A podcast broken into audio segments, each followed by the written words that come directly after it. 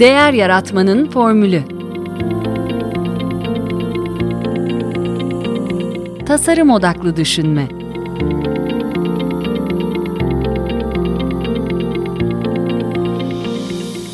Merhaba, ben Mete Yurtsever, Değer Yaratmanın Formülü Podcast'in ev sahibiyim.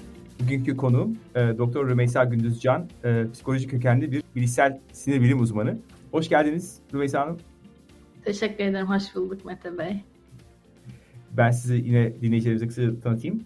E, lisans eğitiminizi e, Boğaziçi Üniversitesi'nde tamamladınız. Sinir ve davranış bilimi e, master'ınızı Almanya'da Tübingen Üniversitesi'nde e, ve doktoranızı da e, Bielefeld Üniversitesi'nde bilişsel sinir bilimi alanında tamamladınız. E, akademik çalışmalarınızı motor hareket ve bilişsel süreçler arasındaki ilişki üzerine sürdürüyorsunuz, sürdürdünüz e, ve dijital e, sağlık alanında bir e, startup projesine dahil oldunuz. E, 11 yıldır Almanya'dasınız. E, ben öncelikle şunu merak ediyorum. E, ben de davranış bilimiyle ilgilendiğim için e, psikoloji okuyan oradaki e, insanlar e, genelde işin biraz daha bu bilişsel yanlılıklar üzerine çalışmaları sürdürüyorlar. Siz bilişsel sinir bilimi okuduktan sonra motor hareket tarafına yönelmişsiniz. Onu merak ediyorum öncelikle. Nasıl gelişti bu tarafa? Sizi çeken neydi? Çok teşekkürler. Ee, şöyle diyeyim aslında akademisyendi diyebiliriz. Çünkü evet. akademiden ayrıldım geçen Eylül ayında ve e, yani bunu aslında biraz üzülerek de söylüyorum ama hiç pişmanlık duymuyorum en azından şu ana kadar. Tabii bu belki Alman Akademisi'nden kaynaklanan bir durum da olabilir. Ben e, 2006 yılında Boğaziçi Psikoloji bölümüne başladım Boğaziçi Üniversitesi. Tabii her böyle psikoloji girişli ya da psikoloji okumak isteyen öğrenci gibi benim de girerkenki amacım hatta işte liseden beri okumak istediğim bölümde üniversiteydi. İşte terapist olacağım, e, klinik psikoloji devam edeceğimdi. Ee, ama o süreçte yani o işte dört yıllık eğitim boyunca oradan oraya sallantılarım oldu. Mesela e, ilk birinci sınıfta sosyoloji dersleri almaya başladık. O zaman ilgimi daha böyle sosyoloji çekti. Bir yandan psikolojiye giriş dersi alıyoruz ve şey diyorum. Ya aslında mesela psikoloji de değil miymiş okumak istediğim. Çünkü böyle genel kitle dersi alıyoruz ve o çok hayalini kurduğum bölümde değil gibi geliyor. Sonra psikoloji, e, sosyolojiden yarı çap devam edip hatta böyle antropolojiye gideceğim hayallerim var. İkinci sınıfta işte sosyolojiden, politikadan e, dersler alıyorum. Hani yarı çapa doğru gideceğim. Ama bir yandan da işte mesela e, bilişsel psikoloji dersleri almaya e, başladık. Orada böyle işte algı, bellek e, öğreniyoruz. Ama söylediğiniz şey doğru. Çok motor hareket kısmına girmiyoruz. Ama bir yandan aslında benim e, çalıştığım alan e, master tezimle birlikte yani master süresiyle birlikte yaklaşık 7-8 yıl çalıştım ben motor hareket alanında ama çalıştığım alan aslında motor hareket bilişsel ya da biliş e, etkileşimiydi. Ben hani düz motor hareket çalışmadım.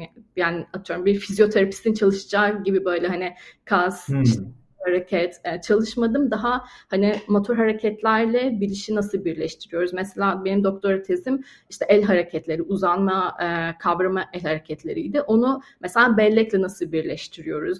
E, mesela gördüğümüz bir objeye gösterdiğimiz el hareketini yaparken e, belleği nasıl kullanıyoruz ve benim bir e, çalıştığım konuda flexibility'ydi. Yani action flexibility. Bir action'a yani bir harekete karar veriyoruz ama sonra onu o süreçte değiştirmek istiyoruz. Mesela hep şey bir örnek olur. İşte kağıt var önünüzde uzanıyorsunuz kavrayacaksınız. Rüzgar geliyor kağıdın şekli değişiyor ve o anda planladığınız her şeyi yani tabii bu böyle çok milisaniyeler içinde evet. oluyor bunu asla fark etmiyoruz. Ama o anda planladığınız her şeyi hani beyinde tekrar planlamanız gerekiyor. Hani ona işte replanning deniyor hani extra flexibility replanning deniyor. Ben ona çalıştım ve onda şeyi çalıştım aslında. Nasıl bellekle ya o kısa süreli bellekle, working memory ile onu nasıl etkileşim halinde e, kullanabiliyoruz? Yani orada işte motor action ve cognition yani motor hareket ve biliş nasıl birbirlerinin e, resources'larını e, yiyorlar, nasıl etkileşim içinde giriyorlar ki aslında bu birazcık robotik alanına da kayan bir konu. Evet. Çünkü robotlar hani çok fazla evet yani bir action e, hareket planlıyorlar. El hareketleri bunu sürdürebiliyorlar. Ama ne kadar güzel hani işte yapılmış eller de olsa hani robotlar anlamında işte bütün o hani fizyolojik olarak insan eline benzeyen eller de yapılsa yine de o şeyi çok fazla sağlayamıyor. Hani o işte geçişkenliği, o insanın gösterdiği hani o flexibility'yi çok fazla sağlayamıyor. Aslında bütün bu tabii veriler bir noktada daha hani robotik alanına da e, geçiyor. Tabii bir yandan da şey değişik yani mesela insandaki el hareketlerini işte onun beyninde nasıl olduğunu bilmeden böyle bu kadar hani robot yapacağız, robot insan etkileşimi yapacağız zı konuşmakta bazen düşününce e, yani daha orada değiliz aslında ya geçiriyor. Çok Ama ilginç ya. Benim yani e, ilgimi çeken o bütün dört yıl boyunca ilgimi çeken ve gerçekten evet ben sinir bilim okuyacağım ve sinir bilimde de el hareketi özellikle de işte bu gördüğümüz gözle algıladığımız objelere karşı göstereceğimiz el hareketini çalışacağım demem ve böyle aslında sinir bilime geçmem de benim böyle oldu. Yani hani başka hiçbir konu çalışmak istemedim aslında. Peki şöyle sorayım. Mesela yani herhangi bir e, sinir bilim e, uzmanı e, belki diyelim medikal veya tıp kökenli olabilir veya bilmiyorum e, başka e, biyoloji veya şey olabilir. Sizin psikoloji olarak, e, psikoloji okumuş olarak buraya getirdiğiniz ne var sizce? Aslında motor action kısmı yani mesela motor intelligence diye bir e, kavram var işte motor zekası. Özellikle mesela manual intelligence diye bir alan. E, oradaki olay yani e, gösterdiğimiz el hareketleri ki ben grasping çalışıyordum kavrama hareketleri özellikle. Düşündüğümüzde yani sadece motor bir hareket olmanın çok ötesinde. Çünkü şeyi düşünün. Mesela bir bardak kavruyorsunuz ve bunu günde yüzlerce, binlerce kez belki yapıyoruz herhangi bir kavrama hareketini. Mesela bir bardak kavradığımızda o bardağın bize mesela affordances diye bir terim, terim var. O bardak bize ne sunuyor? Nasıl bir hareket sunuyor? Mesela bu bilişsel bir şey. Ya da o bardağın şeklini diğer bardak şekillerinden ayırmak. Onun işte e, ağırlığını diğer bardak ağırlıklarından ayırmak. Bunlar aslında hep bilişsel ve sadece gördüğümüz şeyi fiziksel olarak görmüyoruz. Aynı zamanda onun arkasında yatan hani e, ne olduğunu, o objenin ne olduğunu da e, hani anlamamız gerekiyor hareket göstermemiz için. Çünkü mesela iki bardağa gösterdiğimiz hareket farklı atıyorum bir kupaya gösterdiğimiz hareketle çay bardağına gösterdiğimiz hareket farklı ve bizde bunların şeyi var mesela çay bardağının içindekinin sıcak olduğunu da biliyoruz. Onun şeklinin iki tane işte baş parmakla e, işaret parmağımızla kavrayamayacak kadar geniş olduğunu da biliyoruz. Daha işte böyle hani büyük kavrama hareketi gösteriyoruz. Bunlar hep aslında psikolojinin, bilişin getirdiği e, yanlar. Yani sadece hani elimizi uzatıp kavramıyoruz. Sadece parmaklarımızı hareket ettirmiyoruz. Bunu çok iyi anlıyorum çünkü e, eşim böyle e, bazen işte bir iki kadeh bir şey içelim dediğimiz zaman e, böyle kristal bardaklarımız var. Sırf yani iki tane zaten ve hani şey için e, beraber içmek için böyle şey hafif e, nasıl diyeyim e, böyle e, retro bir halleri de var şey bardakların. E, onlar tabii makineye girmiyor. Onları yıkarken ki e, şeyimi özenimi düşünüyorum yani. çok iyi anlıyorum yani oradaki hakikaten e, herhangi ben bir şey. şey var mesela o gerçi biraz da hani duyuyla o bütün o multisensory e, olayla işin içine giriyor. Ben mesela her bardakta çay içemiyorum. Hmm. E, bu şey bardaklar vardı Türkiye'de çay bardağı gibi ama kuplu gene küçük bardak hmm, biraz. Evet, evet. İnce o bardaklarla asla çay içemiyorum. Yani hani küçük yani ince çay bardağı olacaksa kulbu olmayacak. Kulbu olunca böyle çıkıyorlar. Şey yani hani bu niye var? Ama mesela fincanla içiyorum. Hani cam fincan, işte seramik fincan onda problem yok. Ama o bardak, o çay bardağı görünümlü kutlu bardaklarla çay içemiyorum. Yani o çaydan hiç zevk almıyorum. Böyle o çayın tadı çok garip geliyor. Çok enteresan değil mi? Yani yüzde yüz katılıyorum ve ben de e, aynı şekilde hissediyorum şimdi düşününce. Yani o bardağın e, orijinalliğini bozan e, ve ona başka bir e, fonksiyon getirmeye çalışan ve oraya yakışmayan bir şeymiş gibi hakikaten. Yani hakikaten e, evet. reddedici bir şey var yani. Çok enteresan. Şimdi buradan şey geleceğim tabii ki. Yani beyin e, çok merak ettiğim bir e, organımız ve hani e, çok sevdiğim bir örnek var. Bu e, Profesör Jeff e, Littman e, diye bir adam var. E, yanılmıyorsam Harvard'da e, bir e, sinir bilimci. Ve o her e, dönem başında, e, sömestr başında öğrencilerine ilk derste şey soruyormuş. İşte e, bir, beyin hakkında bilmemiz gereken e, yol bir mil olsa e, sizce bu yolun ne kadarını gelmişizdir şu anda bilim insanları olarak diye. E, ve e, işte herkes bir şey söylüyor falan. E, kendi cevabı e, 3 inç. Burada yani bunu birkaç 3-5 sene önce 7-8 sene önce belki söylemiş bunu. E, ne kadar yavaş ilerliyoruz değil mi? Bilmiyorum. Hala büyük bir ilerleme var mı? Şu an sizce ne kadar gelmişizdir? Öyle söyleyeyim. Yani 5 inç. 5 falan. Inç yani 8 yıldan bu zamana kadar gelmişizdir ama hani o mil ha, asla hala değil. Ee, bununla alakalı Emerson Puff'ın bir e, sözü var. Kendisi IBM'de böyle yıllarca mühendis olarak da çalışmış bilgisayar alanında. Ee, şey diyor, If the human brain were so simple that we could understand it, we would be so simple that we couldn't understand it. Yani eğer hani, beyni bizim anlayabileceğimiz kadar e, basit olsaydı biz yine çok basit olurduk ve onu yine anlayamazdık. Aslında hani birazcık bunun gibi bir şey ve bu anlamda çok fazla şu an şey akımlar da var. Ya evet insan beynini biz insan olarak algılayamayacağız. O yüzden bu süper hani işte bilgisayarlar yapalım biz anlayamıyoruz. Bari onlar hani simüle ederek anlasınlar. özetlesinler. anlatsınlar diye. Ya ama bir yandan evet hani katılıyorum, bir yandan çok katılmıyorum bu biraz karamsar duruşa diyeyim. Çünkü yani söylediğiniz gibi bilim yavaş ilerliyor. Herhangi bir bilim yavaş ilerliyor. Sadece hani sinir bilim, e, neuroscience değil. Zaten bilimin anlamı da o değil mi? Yani bir anda bir ya evet hani vaktinde yapılmış belki Newton bir şey bulmuş, işte Einstein bir şeyler bulmuş ama onlar da bir günde bulunmuş şeyler değil. Bilim hiçbir zaman bir, bir araştırma yapılıyor ve evet her şeyi keşfettik olayına gelmiyor.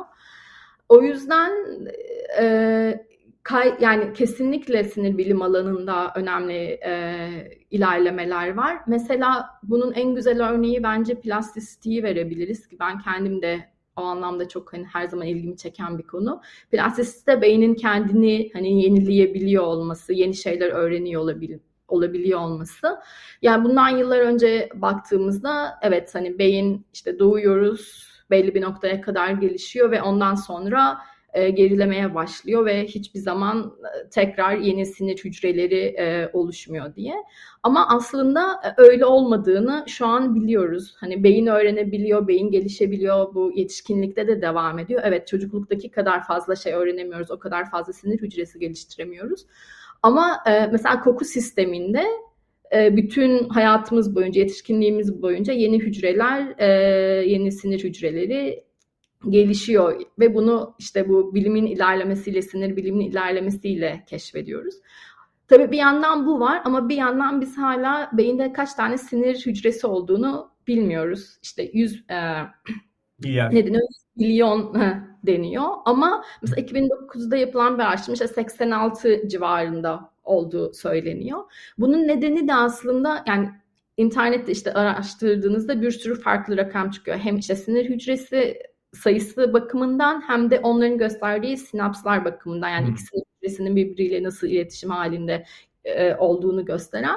Bunun nedeni de aslında yani beyin görüntüleme sistemlerinin e, yeterince ilerlememiş olması ama aynı zamanda da işte bilgi işleminin, bilgisayar teknolojilerinin de ilerlememiş olması. Çünkü hani beyin çok komplike ve onu anlamamız için sadece sinir bilimin metotları yetmiyor. Aynı zamanda bilgi işlemin de işte süper bilgisayarların da işin içine girmesi gerekiyor. Ve aynı zamanda sadece şey de değil hani sinir bilim bilgi işlem tamam ama bir yandan insan çok e, sosyal bir varlık çevresiyle etkileşim içinde olan bir varlık. O yüzden sadece bilgisi e, beyni laboratuvar ortamında işlemek onu orada anlamak da çözüm değil. Daha hani kolektif bir e, kolektif bir çalışma olması gerekiyor. Aynı zamanda işte farklı disiplinlerin bir araya geldiği e, çalışmalarla beyin hani anlaşılabilir gibi. Bununla ilgili aslında çok fazla büyük ölçekli projeler var. Mesela ilk e, ünlü projelerden biri Connecton projesi 2010 yılındaki bu işte Amerika e, Birleşik Devletleri odaklı e, proje. Orada aslında anlamaya çalışılan şey beynin tek tek hangi parçasının ne yaptığından da ziyade bir bütün olarak o etkileşim nasıl oluyor ki aslında önemli olan biraz o gibi. Aşağı yukarı şeyi biliyoruz. Beynin hangi parçası ne yapıyor bu aşağı yukarı biliniyor ama nasıl onlar bir araya gelip de işte bütün o biliş dediğimiz, algı dediğimiz, motor hareket dediğimiz, kavrama dediğimiz o bütün süreç nasıl ilerliyor onu çok hani hala bilmiyoruz. O işte nöronlar arasındaki etkileşimi, o bağlantısallık. Evet. evet, bağlantıları çok bilmiyoruz. Hı hı. Ee, bir başka projede Human Brain Project diye e, Avrupa e, Birliği merkezli bir proje. Bu da 2013 yılında böyle bir milyon, bir milyon euro e, bazlı bir proje. Avrupa Birliği'nin 19 ülkenin falan katıldığı. Bu projenin amacı da aslında biraz önce bahsettiğimiz o e, tamam beyin görüntüleme, sinir bilim metotları bir yana ve bunlara ihtiyacımız var ama ihtiyacımız olan diğer şey de bu e, süper bilgisayarlar, büyük ölçekli bilgi işlem. Bu projenin mesela 12 tane alt projesi var. Bu 12 alt projenin 6 tanesi daha böyle bilgi işlem odaklı. İşte e, yazılım yapma, işte o yazılımların programlama arayüzlerini yapma, daha hani bilgi işlem. Çünkü amaçları biz hani o bilgi işlemi, o büyük e, süper bilgisayarları yapacağız ve beyni simüle hani edeceğiz ve beyni öyle anlayacağız diye. Bir tane de bilgisayar e, yapılmış e, durumda. Adı Spinnaker. Mesela o bilgisayar şu anki kapasitesi aşağı yukarı beynin yüzde birine simüle edebiliyor. Yani hani bayağı edemiyor. Çok Ve bir işlem yani göstermesi için de yaklaşık böyle hani beynin tak diye milisaniyeler içinde yaptığı şeyi böyle dakikalarca hani yapması gerekiyor.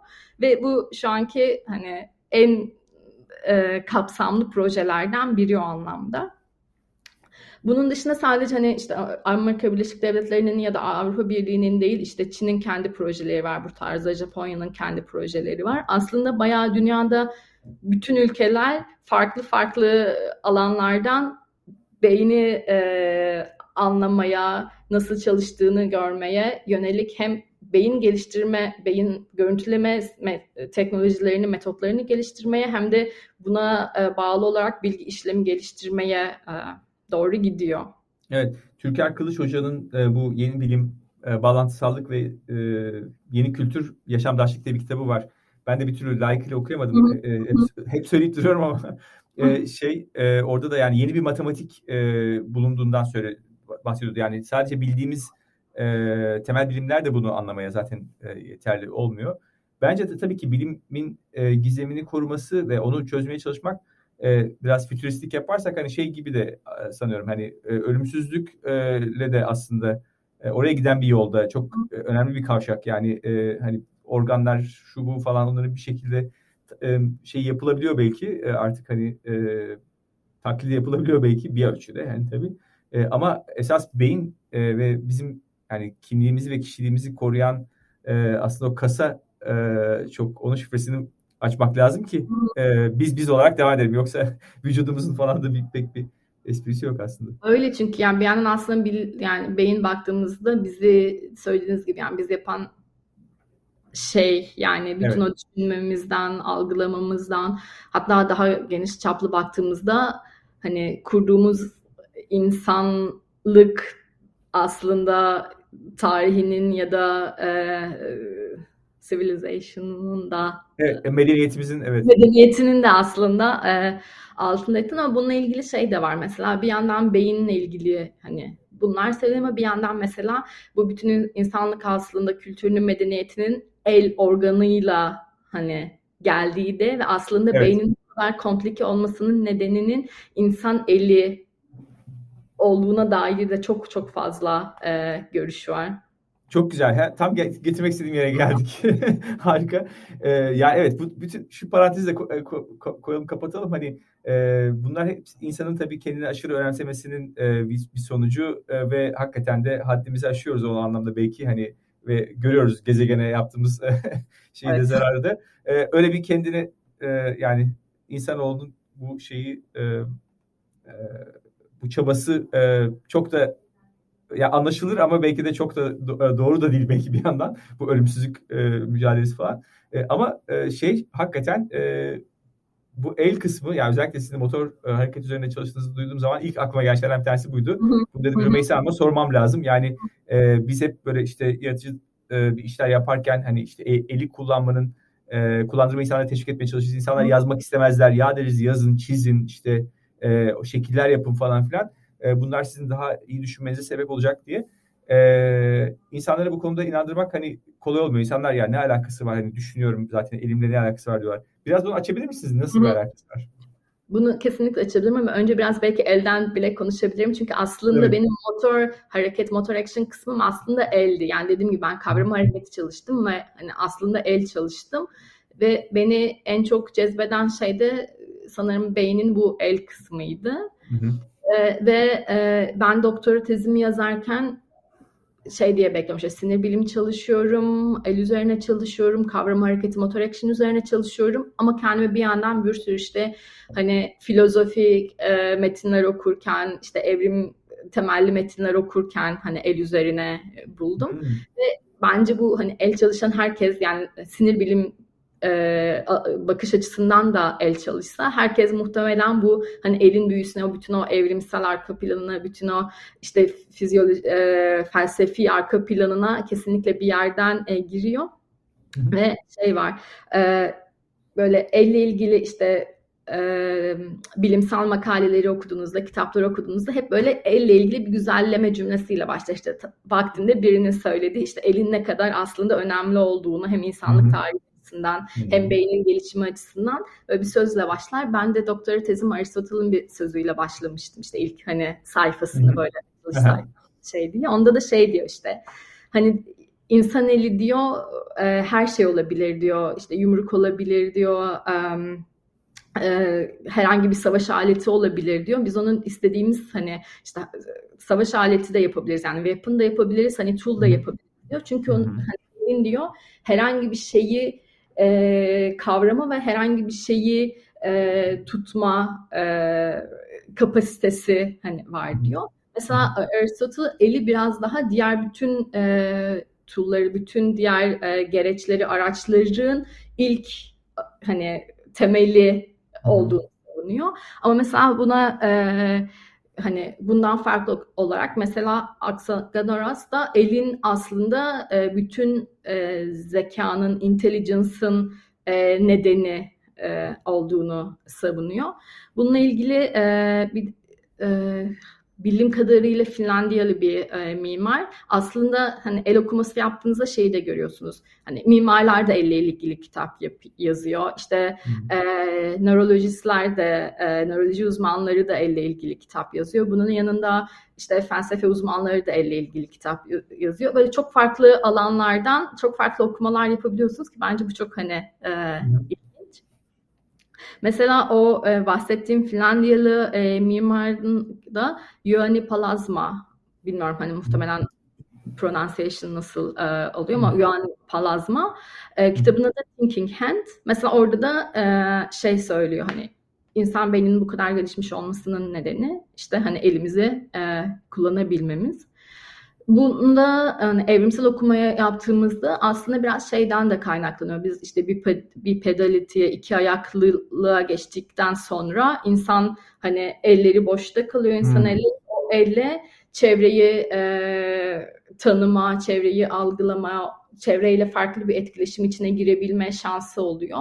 Ve bu etkileşimde insanı bir anda kendini aslında o çevresinin master'ı, efendisi yapabilme e, gücünü veriyor. Çünkü farklı e, araçlar yapmaya başlıyorsun. O elle farklı etkileşimler içine giriyorsun çevreyle, diğer hayvanlardan e, farklı olarak. Tabii bir özelliği de insan elinin bu e, işte baş parmak ve e, orta parmağın pardon baş parmak ve işaret parmağının e, birbiriyle olan oranı ve bizim e, avuç içimizin diğer e, hayvanlara göre daha e, küçük olması işte diğer hani primatlara göre.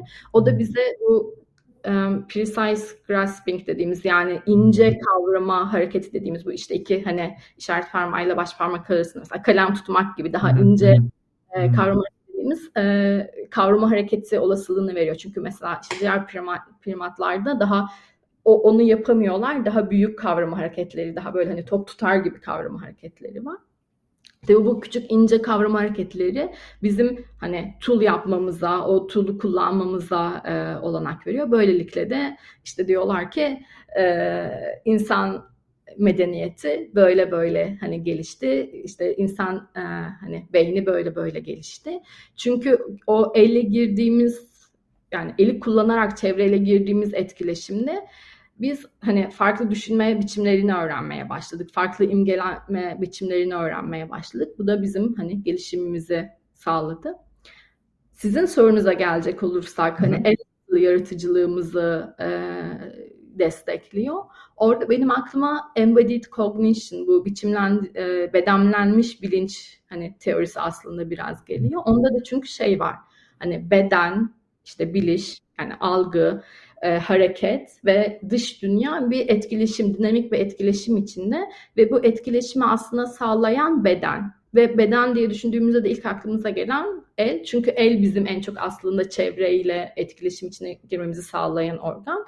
Ve e, biz dış dünyayı ne kadar elimizle kavrayabiliyorsak, hani ne kadar o etkileşim içine girebiliyorsak bizim bilişimiz, bizim algımız o kadar kendini değiştiriyor, yeniliyor, geliştiriyor. Hı hı. Mesela embodied cognition'ın bir alt hani teorisi ya da bir akımı şey var, enactive cognition. Onda da şey var mesela, e, biz hareket yaparak, action yaparak kendimizi geliştiriyoruz, öğreniyoruz. Hani laf vardır ya hani yaparak öğrenirsin ya da işte hı. başla, yazmaya başla, arkası gelir ya da işte bir şeyi e, bir iş yapıyorsan yap hani o yapış alanında o flow in action yani o hani hareketteki Hı. o akış hani geliyor biraz aslında o e, o bu enactive cognition'la bağlantılı bir şey çünkü bunun hani bunların savunduğu da evet yaptıkça gelişiyorsun yaptıkça kendini e, harekette bereket vardır gibi bir şey evet. Evet öyle.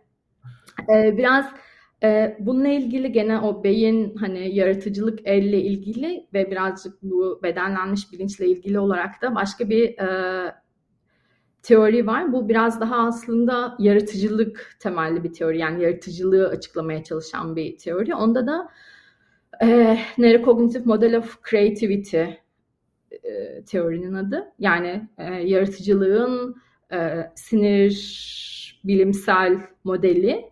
Hı hı çevirebiliriz.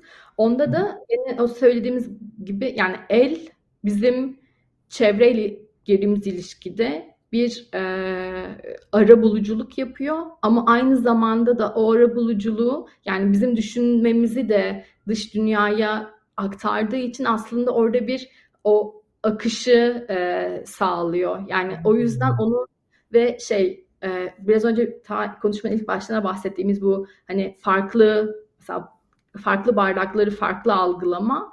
Orada mesela nesnelerle kurduğumuz ilişki bizim imgelememizi e, çoğaltıyor. Mesela kalemi elime aldığımda ve yazmaya başladığımda bu kalemle ne yapabilirim? Kalemle yazabilirim ve o yazma sürecinde hani aklımdan gelenler daha bir hani akış içinde e, kağıda dökülüyor. Bir yandan o düşündüğümüz dış dünyaya akmış gibi oluyor daha sinir bilim alanından baktığımızda tabii yine buna bağlantılı olarak yazmaya başladığımızda ya da elimizi alıp işte çizmeye başladığımızda mesela not, not almak ki ben bunu çok e, yapıyorum yani toplantılarda falan sürekli karalasam da bir şeyler alıyorum.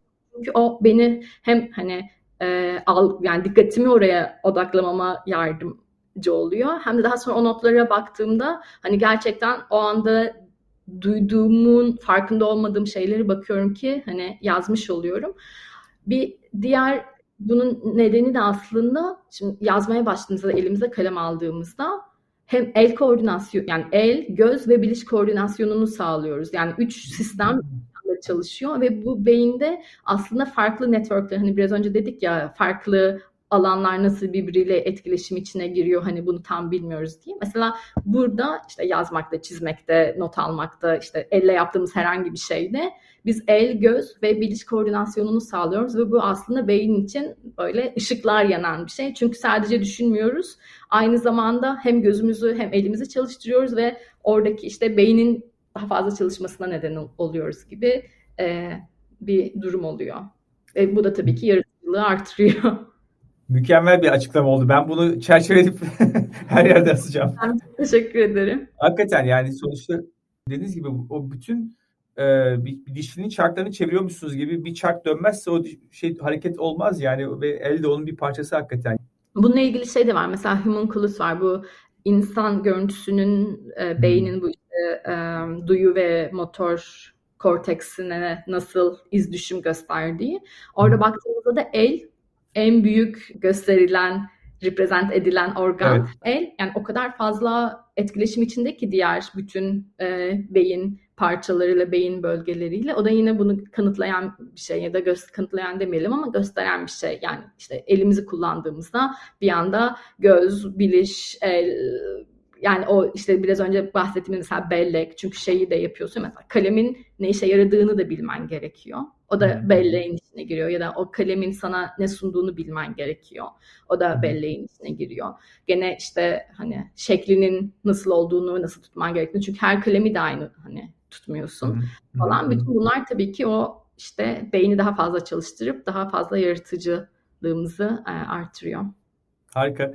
Peki siz e, sanal gerçekçi üzerinde de e, çalışıyorsunuz değil mi? E, bir takım e, VR e, ve ekipmanlarıyla da e, bunun terapi alanında kullanımı e, var değil mi? Hem psiko hem e, fiziki e, alanda.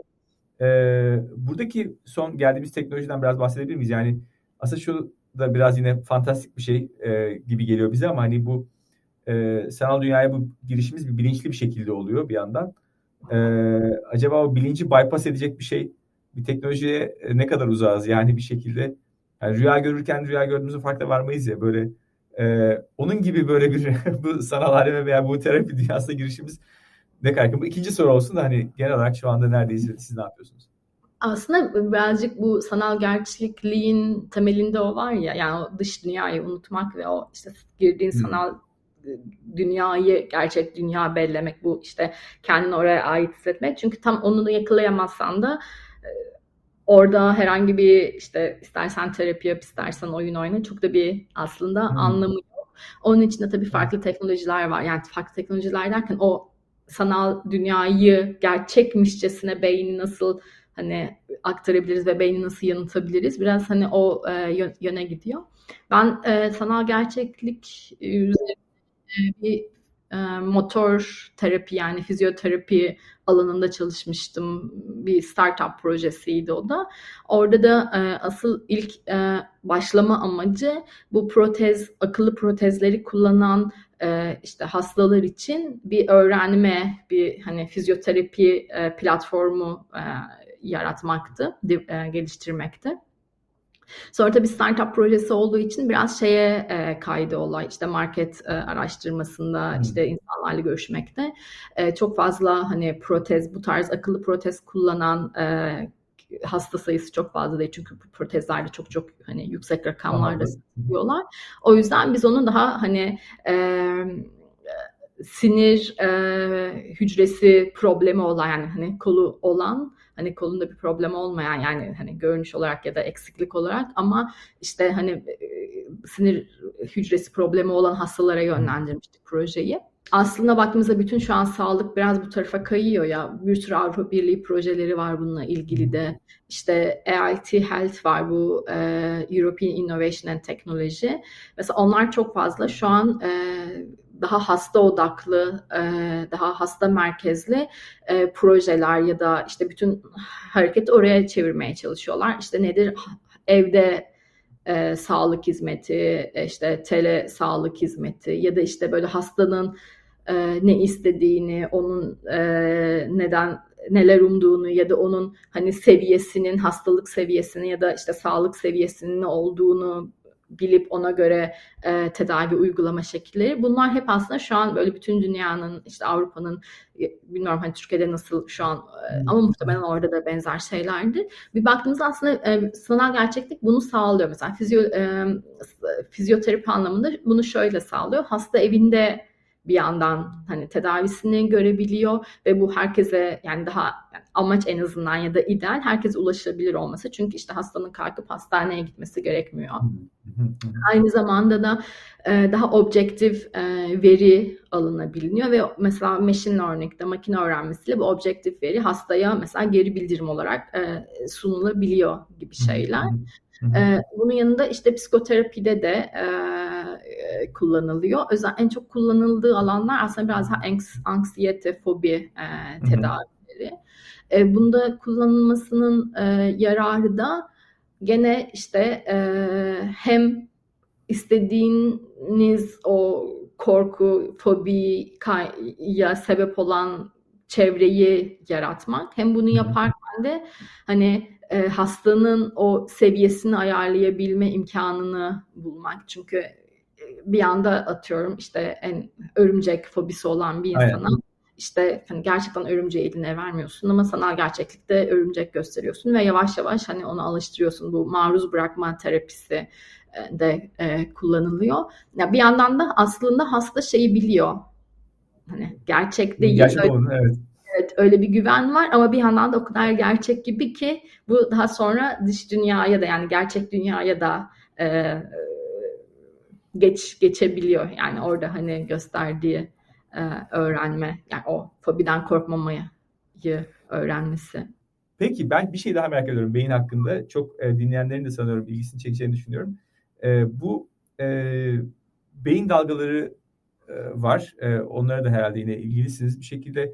E, bir şey konsantre olmak için işte bu beyin dalgaları kullanmak ve herkes de bu farklı anlıyorum kadarıyla. Yani standart da değil bu bir yandan ama işte Spotify'da da açtığınız zaman böyle çeşitli e, şeyler e, dalga boylarında şeyler oluyor falan. E, bunlar e, ne derece işe yarar ve e, ne yapmak lazım? E, bir tavsiyeniz olur mu? Aslında bu benim diğer çalıştığım, son çalıştığım e, startup projesinin konusuydu neurofeedback. Evet. İşte beyin lastiği, beyin oyunu artık Hı. hani ne derseniz. E, bu Evet yani etkili şöyle etkili mesela neurofeedback birazdan anlatırım. Özellikle e, dikkat dağınıklığı problemi olan kişilerde hani e, klinik çalışmalarla da gösterilmiş hani faydası olan hatta bazı durumlarda işte ilaç kullanmakla aynı ya da hani daha fazla bile olabilir. Özellikle o hani e, tedaviden sonraki e, etkisini gösterme süresi olarak daha faydalı bile olabileceği gösterilmiş bir hani e, ne diyelim işte e, tedavi yöntemi. E, söylediğiniz gibi beyin dalgaları şöyle hani daha önce şeyden sinir hücrelerinden bahsettik. Bu sinir hücreleri birbiriyle iletişim içinde olduklarını ya da birbirleriyle etkileşim içine girdiklerinde e, beyin dalgaları şeklinde yani aslında beyin dalgaları değil de hani elektriksel e, aktivite olarak e, birbirleriyle iletişim içine giriyorlar ve bu elektriksel aktivite de beyin dalgalarına neden oluyor. Biz şöyle de diyebiliriz işte bütün o e, duygularımız, bilişimiz, hareketlerimiz o beyin dalgalarının aslında bir ortaya çıkışı, bir iz düşümü diyebiliriz.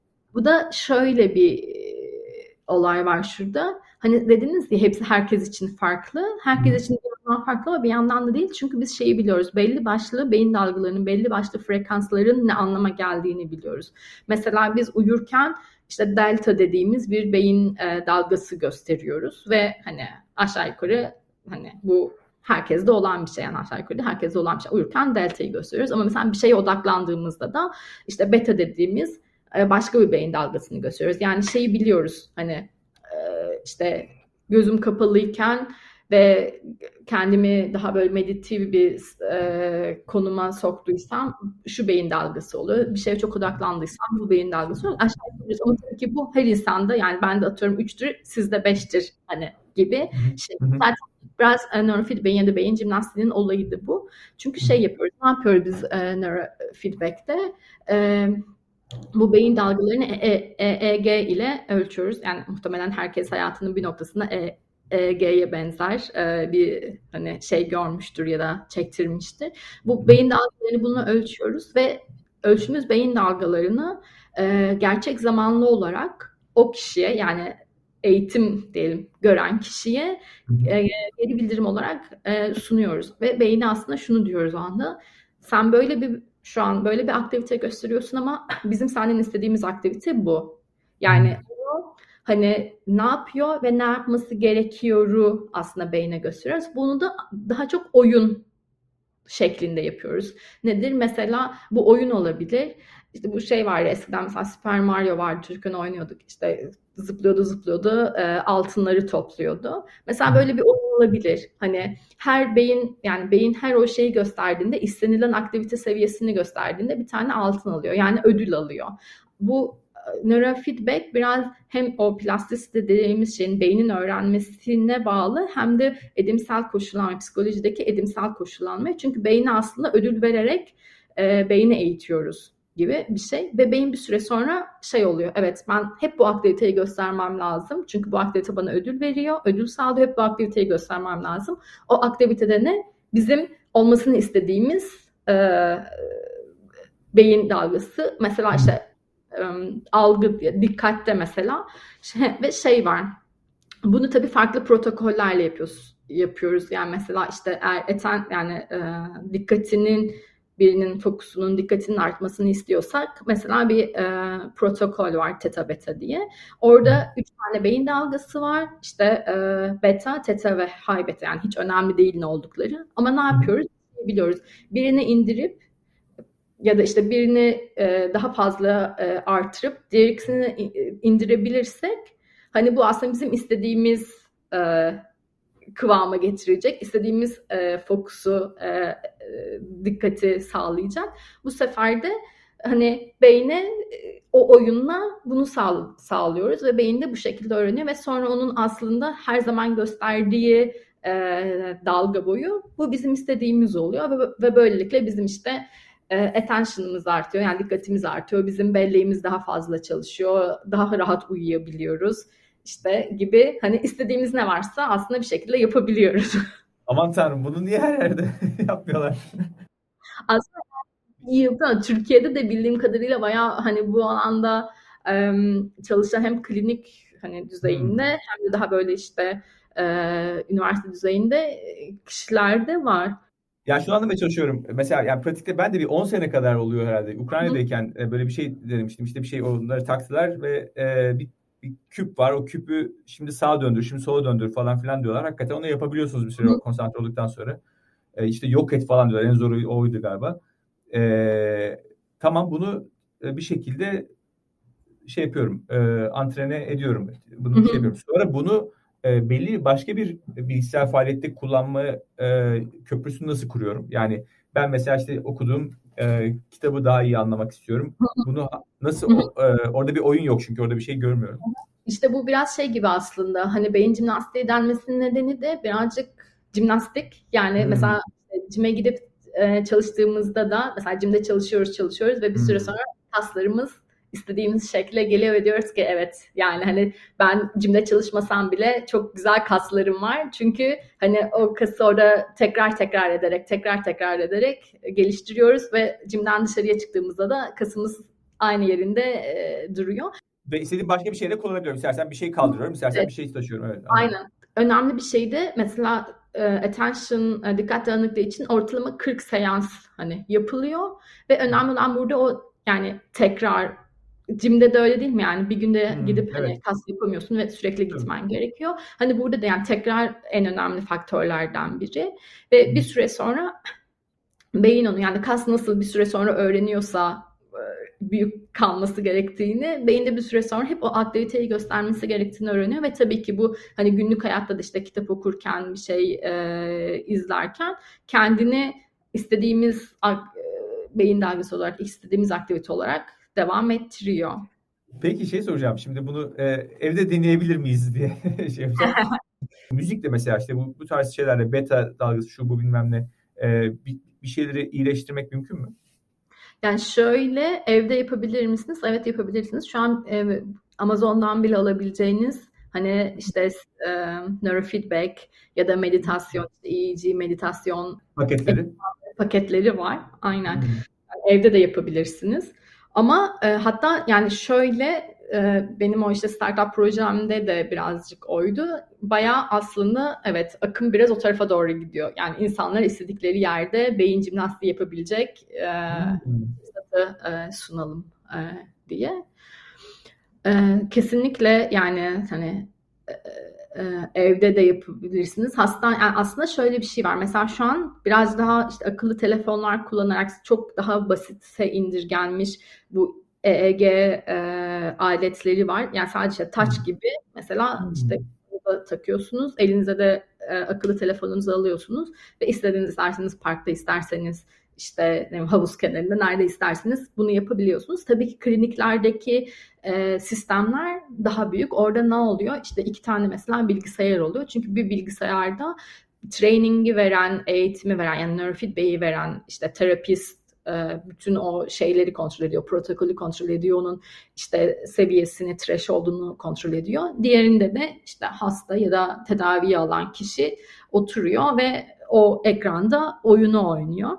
Hı hı. Genelde de böyle hani uygulanan EEG sistemleri işte bir sürü hani elektrotlu daha büyük sistemler oluyor. Hı. Ama mesela şeyi biliyoruz. Hani hem beyin dalgalarını biliyoruz hem de beynin işte hangi bölgesinin ne yaptığını bildiğimiz için mesela 20 tane e, şeyi elektrodu aynı anda çalıştırmamıza da aslında gerek yok. Mesela biraz önce bahsettiğim bu teta beta e, protokolünde bir beyin bölgesi var. CZ dediğimiz böyle sentral bir hani bölgede. Mesela onun aslında bütün bu işi yaptığını biliyoruz. Yani sadece tek bir e, channel bile hani yetebiliyor. Ya da mesela attention için, algı için, fokus için işte ön bu um, daha frontal e, elektrotlar daha e, beynimizin ön kısmındaki bu e, işte düşünmeyi, e, executive function'ları e, gösteren ön bölgelerinin mesela etkili olduğunu biliyoruz. O yüzden hani birkaç elektrotla da çok basit bir sistemle de bu training e, istediğiniz yerde yapılabiliyor. Harika. Ya aslında yine şey gibi test keşfetmiş gibiyiz. Yani bulmaca çözmek, sudoku yapmanın e, farklı bir versiyonuyla bir şekilde bunları e, yapmaya çalışmıyor. Peki. Ya çok e, merak ettiğim konu var. Şeyde konuşacaktık. E, bu e, Woman Entrepreneur in Science ve e, Two Hearts Community'de ama çok zamanımızı açtık bir anda ben e, değer yaratmanın formülünü soracağım. E, benim imza sorunumuz Rümeysa Gündüzcan için. Ben değer yaratmanın formülünü kendim için şey diye düşünüyorum sanırım. Yani sürekli böyle öğrenme, keşfetme ve bunu hani başkalarıyla da paylaşma ve başkalarına da e, bu noktada motive edici, ilham verici olmak. Hatta konuşabilseydik hem bu Women in Entrepreneurship'te hem de Two Hearts Community'de de biraz öyle. Yani çünkü ben kendime de baktığımda işte psikoloji okudum hatta sinir bilimden çok biyoloji, çok doğa bilimi diye bir yandan korkarken çok fazla teknoloji alanına girdim. Şu an mesela bir nörotek e, şirketinde hani proje yöneticisi olarak çalışıyorum ve çalıştığım projeler hep böyle işte beyin e, makina e, etkileşimi üzerine e, projeler.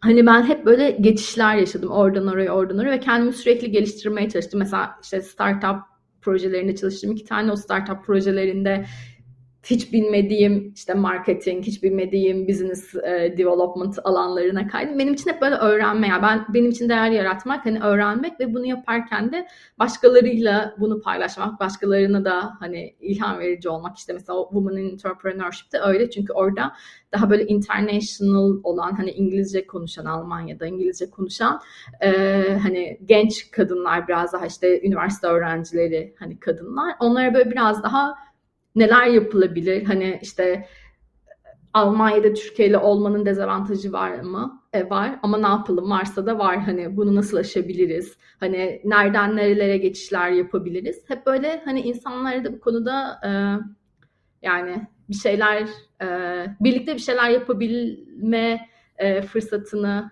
sunmak, göstermek ve birlikte bir şeyler öğrenebilmek Harika. Aslında e, süper oldu çünkü e, biz bu kaydı e, 8 Mart'ta yapıyoruz.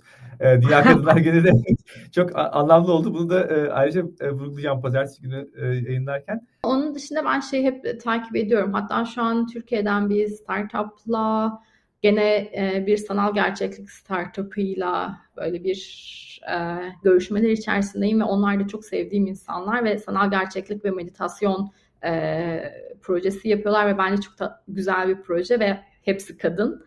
Hani hmm, harika. E, o beni çok e, heyecanlandırıyor. Ben de bir şekilde onlara destek olmak hani e, yani destek olmaya çalışıyorum. Hem Türkiye'deler onu biraz daha işte hani Avrupa'ya, Almanya'ya taşıyabilir miyiz yollarını arıyoruz falan. Ya böyle elimden geldiğince böyle biraz şeyi e, yükseltmeye çalışıyorum. Hani kadın, tek ve özellikle Almanya'da hani Türkiye'li bir e, göçmen kadın olmak sonuçta hani göçmen bir kadın olarak kendimi e, tanımlıyorum çünkü öyle. Yani o şeyi sağlamaya çalışıyorum yani hep böyle bir farkındalığım var ve bunu hani bu farkındalığımla nasıl ilerleyebilirim ve başkalarına da nasıl e, ilham olabilirim. Çok güzel bir misyon. Ee, o zaman e, dinleyenler size ulaşabilirler. Nasıl e, ulaşsınlar? Ne tercih edersiniz? LinkedIn'den ulaşabilirler. Sürekli kontrol ediyorum. Ee, mailimden de ulaşabilirler. Peki. Çok çok teşekkür ediyorum katıldığınız için. Hakikaten çok ilginç konulardı ve e, çok yetkin bir e, kişiden bunları demek de çok güzeldi. E, tekrar teşekkür ederim. Ben çok teşekkür ederim davetiniz için. Umarım dinleyenler de keyif alır. Ben keyif aldım konuşurken. Çok da konuştum galiba. çok teşekkürler. Bu podcast'te yurt içinden ve yurt dışından bilim insanlarına, akademisyenlere, tasarımcılara, iş insanlarına, danışmanlara ve eğitmenlere değer yaratma formüllerini soruyorum. Amacım Türkiye'de değer yaratmaya çalışan kişilere konuklarımın deneyimlerinden ilham vermek. Podcast haricinde ise ilham vermenin ötesinde elimden geldiğince bu yolda kolaylaştırıcı olmak istiyorum. Bunun için size iki aşamalı bir teklifim var. Eğer benimle ve diğer dinleyicilerle bir araya gelmek ve etkileşime girmek isterseniz sizi kitap kulübümüze davet edebilirim. Podcast'imin ve bence değer yaratmanın çerçevesini oluşturan davranış bilimi, kişisel gelişim, girişimcilik, pazarlama ve inovasyon başta olmak üzere iş dünyası alanından kitaplar okuyoruz. Her ayın son çarşamba akşamı çevrim içi buluşup o ay kulüpte okuduğumuz kitabı tartışıyoruz. Eğer kariyerinizde bir değişiklik, bir atılım planlıyorsanız ya da mevcut işinizde kendinizi geliştirmek istiyorsanız size bir önerim daha var. Farklı disiplinlerden kafa dengi, öğrenmeye açık insanların birbirlerinin gelişimine, üretimine destek ve ortak olma taahhüdüyle bir araya geldiği bir topluluğumuz var. Hem kitap kulübü hem de derya topluluğu hakkında bilgi almak ve kayıt olmak için meteyursever.com'u ziyaret edebilirsiniz. Bu podcast'i beğendiyseniz favorileriniz arasına alabilir, sosyal medyada paylaşabilir. Hatta Apple'da dinliyorsanız yıldız ve değerlendirme bırakabilirsiniz. Bütün bunlar bu yayınların daha çok kişiye ulaşmasını sağlayacak ve tabii benim için de büyük bir motivasyon olacak. Eleştiri, beğeni ve önerilerinizi bana LinkedIn üzerinden iletebilirsiniz. Desteğiniz için çok teşekkür ederim. Tekrar görüşünceye dek. Sağlıkla kalın, hoşça kalın.